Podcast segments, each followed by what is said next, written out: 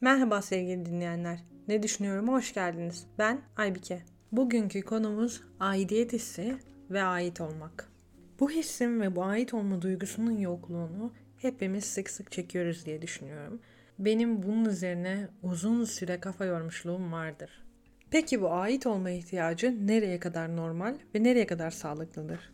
Hepimiz bunun ihtiyacını taşıdığımıza göre ve bunun yokluğunu çektiğimize göre herkese belli bir miktar olması bence normaldir diye düşünüyorum. Ama bildiğiniz üzere kendini aşırı derecede bir gruba, bir görüşe, bir topluluğa ait hissetmenin çok ciddi problemleri olabilir. Yani bu problemler kişinin temelinde yatıyor olabilir. Bu bilgileri nereden söylüyorum? Kesin İnançlar diye bir kitap var. Okudunuz mu bilmiyorum. Tavsiye ederim. Gerçekten çok güzel bir kitaptı. Şimdi size o kitaptan bir bölüm okuyacağım. Diyor ki kitap, bireysel çıkarlarımız ve umutlarımız uğruna yaşamaya değer görünmediğinde hayatı yaşamaya değer kılacak şeyi kendi dışımızda aramaya şiddetle ihtiyaç duyarız. Kendini adamanın, sadakatin ve manevi teslimiyetin her çeşitli esas itibarıyla ziyan olan beyhude hayatlarımıza değer ve anlam verebilecek bir şeye can havliyle sarılmamızdır. Dolayısıyla kişinin bir ikameye sıkıca sarılması ister istemez hırslı ve abartılı olacaktır. Kendimize bir dereceye kadar güvenebiliriz.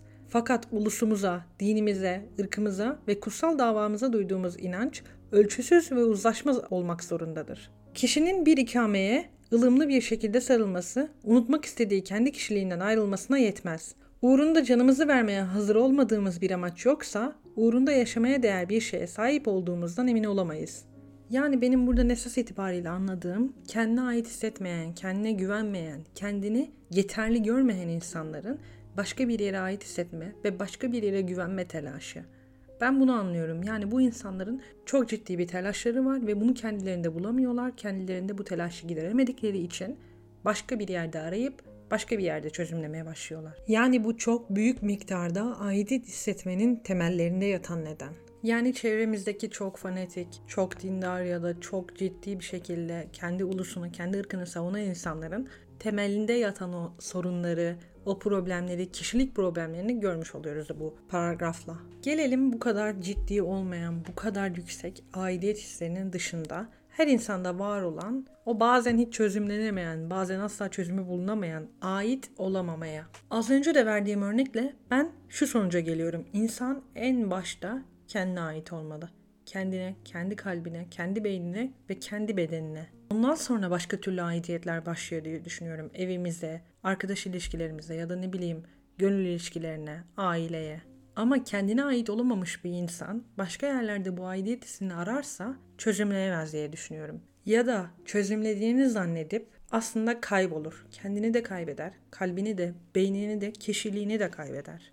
Tıpkı çok ciddi fanatik insanların sadece futbol takımından ibaret olması gibi ya da bir partiyi çok ciddi savunan insanların sadece o partiden ibaret olmaları gibi.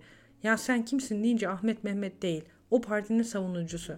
Fenerbahçeli ya da Galatasaraylı bir insan. Bu insanın onlar dışında kendine ait bir karakteri, kendine ait görüşleri, kendi sevdiği şeyler ya da kendini tanıtacağı hiçbir unsur yok. Ve bu ait hissetmenin en önemli adımı kendine ait olmak, kendini tanımak, kendini sevmek diye düşünüyorum. Ama yine her zaman dediğim gibi bunların hiçbiri şartlardan bağımsız değil. Yani siz bunları asla dışarı çıkaramayacağınız, kendi benliğinizde dışarı çıkaramayacağınız bir ortamda ortamdaysanız zaten ona ulaşamazsınız ki. Tıpkı çevre gibi siz de onu bastırırsınız sürekli. Çünkü insanların vereceği tepkiler, insanlardan duyacağınız cümleler sizi yaralayacağı için kendinizi bir kalıba sokmaya ya da kendinizi korumaya çalışırsınız haklı olarak. Ve bu bahsettiğim ortam aile de olabilir. Geçen gün bir video izledim bunun üzerine ve şimdi sizinle o videonun bir kısmını paylaşmak istiyorum. Ama ilk bulduğum şey şuydu. Ben hep çocukluktan getiriyorum bir sürü şeyi. Bizim evde eksik olan şey neydi? Ben hayatıma başladığımda bizim evde olmayan kelimeler nelerdi? Bizim eve girmemiş anlamlar nelerdi? Bizim evdeki kütüphanede olmayan kitaplar nelerdi? Olmayan plaklar nelerdi? Bir yoksunluk muhasebesi sanki yani. Ya ben nelerden mahrumdum? Ya da annemin babamın korkuları benim ufkumu nasıl daraltıyordu? Seni neyle sansüre uğratıyordu? Ve sen birden neyle savaşmaya başlıyordun? Nasıl bir aklın gölgesinde büyüdün? Büyüdük biz? Ne yapmamız söylendi? Nelere boyun eğmen gerekiyor? Yani çünkü gencecik bir insanım ben boyun eğmeyeceğini varsayarak. Yani dediğim gibi insan kendini bazı ortamlardan çıkarmalı ve bazı soruları kendisine çok ciddi bir şekilde sorması gerekiyor. Ben nelerden mahrum kaldım diyor. Aynen onun gibi. Ben nelerden mahrum kaldım? Ben içten içe neyi seviyorum ama onu sevmediğimi iddia ediyorum. Ben neden kendime ait olamıyorum? Yani biz bu dünyada ne uğruna varız? Birisinin evladı ya da birisinin elemanı ya da bir takımın destekçisi, bir partinin destekçisi ya da bir dinin inananı olarak mı varız bu dünyada sadece? Ben bazen gerçekten bu dünyada benim için en önemli şey ne? Bunu anlamak için ne düşünüyorum biliyor musunuz? Öldüğümü düşünüyorum, hayatımın bittiğini ve gözlerimin yumulduğu o anı düşünüyorum. Gözlerim kapanıyor ve benim aklımda ne var? Ve işte tam da oralara ait olduğumu hissediyorum. Yani benim aklıma gelen o son şey benim aslında bu dünyada en çok ait olduğum şeydir. Birazcık geçmişten bahsetmek istiyorum. Ben yaklaşık 5-6 yıl bu ait olamama hissini çok derinden yaşadım. Yani birçok ülkeye gittim, birçok şehir gördüm ve birçok kıta gördüm dünyada. Ve bunları gezerken sık sık diyordum ki ben hiçbirine ait değilim. Ben bu dile ait değilim. Ben bu ülkeye ait değilim. Ben bu insanlara ait değilim. Ve gezdikçe, daha başka yerler gördükçe ve bu ait olamama hissini daha derinden yaşadıkça, asla bir türlü bir yere ait olamadıkça umudumu kaybetmeye başlıyordum. Dünyanın en güzel şehirlerine gidiyorsunuz. En popüler, en böyle pahalı, herkesin gitmek istediği yerler. E bakıyorum hiç bana göre değil. Ya ben buraya da ait değilim. Sevmedim buraya. Buradan gitmek istiyorum. E bir yere gidiyorum. Oraya da ait değilim. Başka bir yere gidiyorum. Oraya da ait değilim. Daha sonra anladım ki benim bu ait olamama hissim aslında benimle birlikte yanımda gelen bir şey. Mekanlardan ya da insanlardan, dillerden, topluluklardan bağımsız bir olay. Benim içimde yaşanan bir duygu. Bir gün ben bir arkadaşımla konuşurken dedim ki ben hiçbir zaman evim varmış gibi hissetmiyorum. Sanki benim evim hiçbir zaman yok. O çocukluğumda yaşadığım bir evde kaldı benim ev duygum. Ve ondan sonra ev duygumu kaybettim dedim. Bu cümleleri ben geçen yıl kurdum. Ve şimdilerde bakıyorum ev duygum var. Bir eve ait hissediyorum. Şu anda yaşadığım ev benim evim olarak görüyorum. Eve geldiğimde mutluyum, rahatım. Peki ne değişti? Ben geçen yıl yine bu evde yaşıyordum. Aynı evdeydim.